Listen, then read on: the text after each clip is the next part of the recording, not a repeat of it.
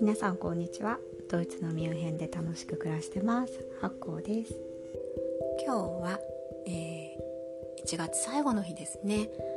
なんと今日は愛妻家の日だそうです。1月の 31?1 を愛と呼んで31を歳っていうの愛妻家の日だっていうことをついさっき知りました。もう日本だとねもうすぐ日付が変わっちゃいますけど今ドイツは夕方の4時ですね。4時半になろうとしてるとこです。うん愛妻家の日でわざわざ主人に言わなくてもいいかな。多分というか絶対知らないと思うぐらいそういうの疎い人なんですけど。私は別に不満もないのではい。それとなく言ってもいいですけど 今日は皆さん愛妻家の日だったそうです。皆さんはいかがでしたか？えっ、ー、とまあドイツの日曜日の話は以前少しお話しさせていただいたんですけどすっごくのんびりしているのでその分ですねうちは本当に土曜日がすごく充実してて心から体から疲れてます。特にね昨日はえーと、と日本の方とあの、まあ、サッカー関係でお話しさせていただくというかあの Zoom のねサッカー講習会みたいなのに参加させていただいたらあのちょっと発言する機会をいただいて結構ドイツのことを話してみました。で、まあ、昨日の講習会の題名はすごく興味深かったんです。私自身。あのエースストライカーストライカーですねの育て方っていうことをテーマに、まあ、ドイツでお世話になっているあの日本人のサッカーコーチとあと日本のねあの元 J リーガーのエースストライカーだったと言われる私も名前知ってるくらいの方の対談だったんです。でそれに参加させていただいて、まあ、一聴衆だったんですけどもなんだかねあのあまりにも議論がこうふわふわでストライカーの育て方ですよねみたいにこう台を戻したくなるぐらいなんだかこう何の討論をしてるかわからなくなるぐらいだったので私ねあの黙ってられない性格なんですよねそういうのに、ま、あの意地悪なね言い方とかなんかこうガツガツっていう感じのね性格ではないんですけどけどそういうのねなんか消化不良になるのが嫌で昨日も突っ込ませていただきましたお話に。で結局何がじゃあストライカーになるために必要なのか。私もねとってもあのサッカー今まで全くね知識なかったんですけどやっぱり子供がサッカーやり始めてサッカーのことについてこういろいろね知りたがりなんでもともとあの記事読んだりしてるんですけども日本って決定力不足だということはもうワールドカップで、ね、日本で会った時以前から言われてたようなんですよね。で決定力不足だからストライカーを育てる。シュートをねバッチリ決めてくれる人を育てる必要があると。じゃあどうやったら育つのか。っていうところのねお話だったと思うんです。でもう何十年もまあまあ何十年じゃないかな。そこまでじゃないと思うんですけどもうずっと前からそういうことところを日本の弱さは分かっていてじゃあどうしたらそれを補えるか解決できるかっていうところの議論が突き詰められてないので How to がどうしたらいいかが分からず未だ解決できてない問題なんじゃないかと私は思っててとっても楽しみにしてたんですが実際にまあ元 J リーガーでそのストライカーを指導している育てている人でさえ分からずやっている。私もっと具体的なお話が聞けるかと思ったら具体的じゃない。でついねあの話を分析するとか私やっちゃうんですよね。あの、ま、ストライカーとかそういうまあストライカーだけじゃなくてこう人としてね育つために必要な要素トレーニングとかってあると思うんです。でまああの思考ですね。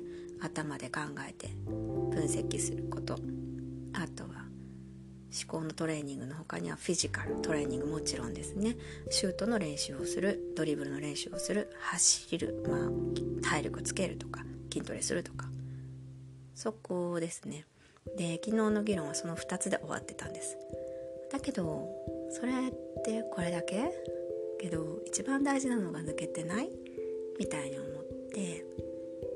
であの以前もちょっとこのラジオでもお話しさせていただいたんですけどドイツで知り合ったママであの息子さんをね息子さんが、えーと、プロサッカーチームにスカウトされて今入ってでプロサッカーチームの下部下部組織であの選手やってらっしゃるママさんも参加されてて2人でねあの ラあれ？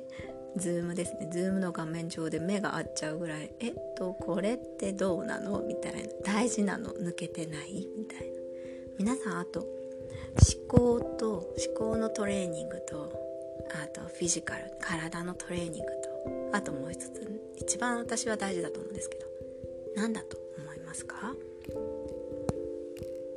えー、私はですねやっぱりメンタルトレーニングが大事だと思います。やっぱりあのメンタルですよね。ゴール前1対1になった。聴衆がすごいもうな観客ね1万人とか入るんですもんね大きな競技場だと。で1対1で例えばロスタイム。なんかすごいねプレッシャーかかったところで。このゴール決められるか決められないか。もちろん日頃の日頃のね練習の成果もフィジカル的なもの。あとは思考ですね。こうパターン化もできてくるらしいんですね。どういう攻め方でこうだからこうみたいな相手の動きを見てみたいな。それプラスやっぱり最後はメンタルかなと。思います。そこでメンタルで踏ん張れるかねかっちり決められるか決められないか。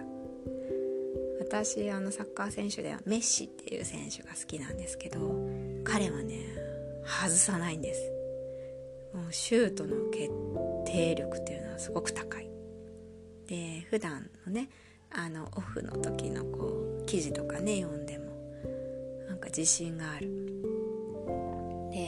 本のあのまあ、日本だけじゃない子育てですね。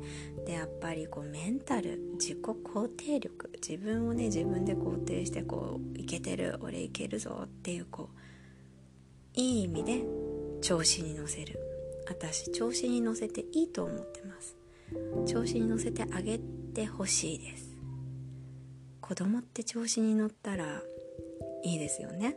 いい方向に進めるしもしブレたとしても軸があればこう振れ幅はあったとしても戻ってくればいいんですもんね。間違えていい失敗していい。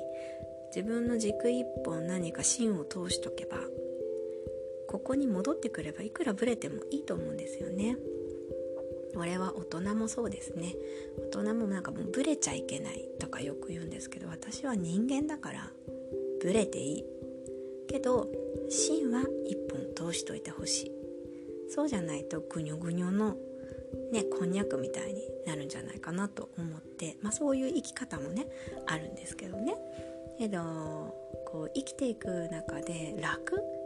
楽しいのは芯一本通してこう右往左往ブラブラブラしながら。だけどちゃんとあ元に戻っていく。っていうとそれに対してのメンタルの強さですね。それでいいんだと思える。力。であとはやっぱり周りを気にしすぎない。これすごく大事だと思います。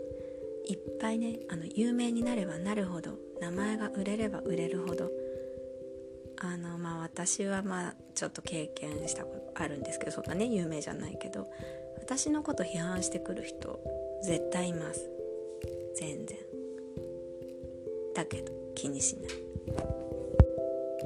もう批判されてね。逆にありがたいかも。だって興味を持ってくださってるんですもんねそういう方って。興味を持ってる期待してる。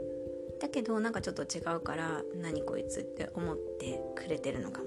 なんてポジティブなんでしょうね。そうです。負けないですねそういう。批判してくれてる人。だからといって必要以上にも追いませんしね、うん、あんまりこう深入りもしないかな。けど言ってることは素直にああそうなんだな。そういう風に捉えられることもあるんだなと思ってはい。感謝もしつつ参考にさせていただきつつけどそれに対してはなんか落ち込んだりっていうのはないかなって思います。自分がより良くなるきっかけをねくれたんだなって思って。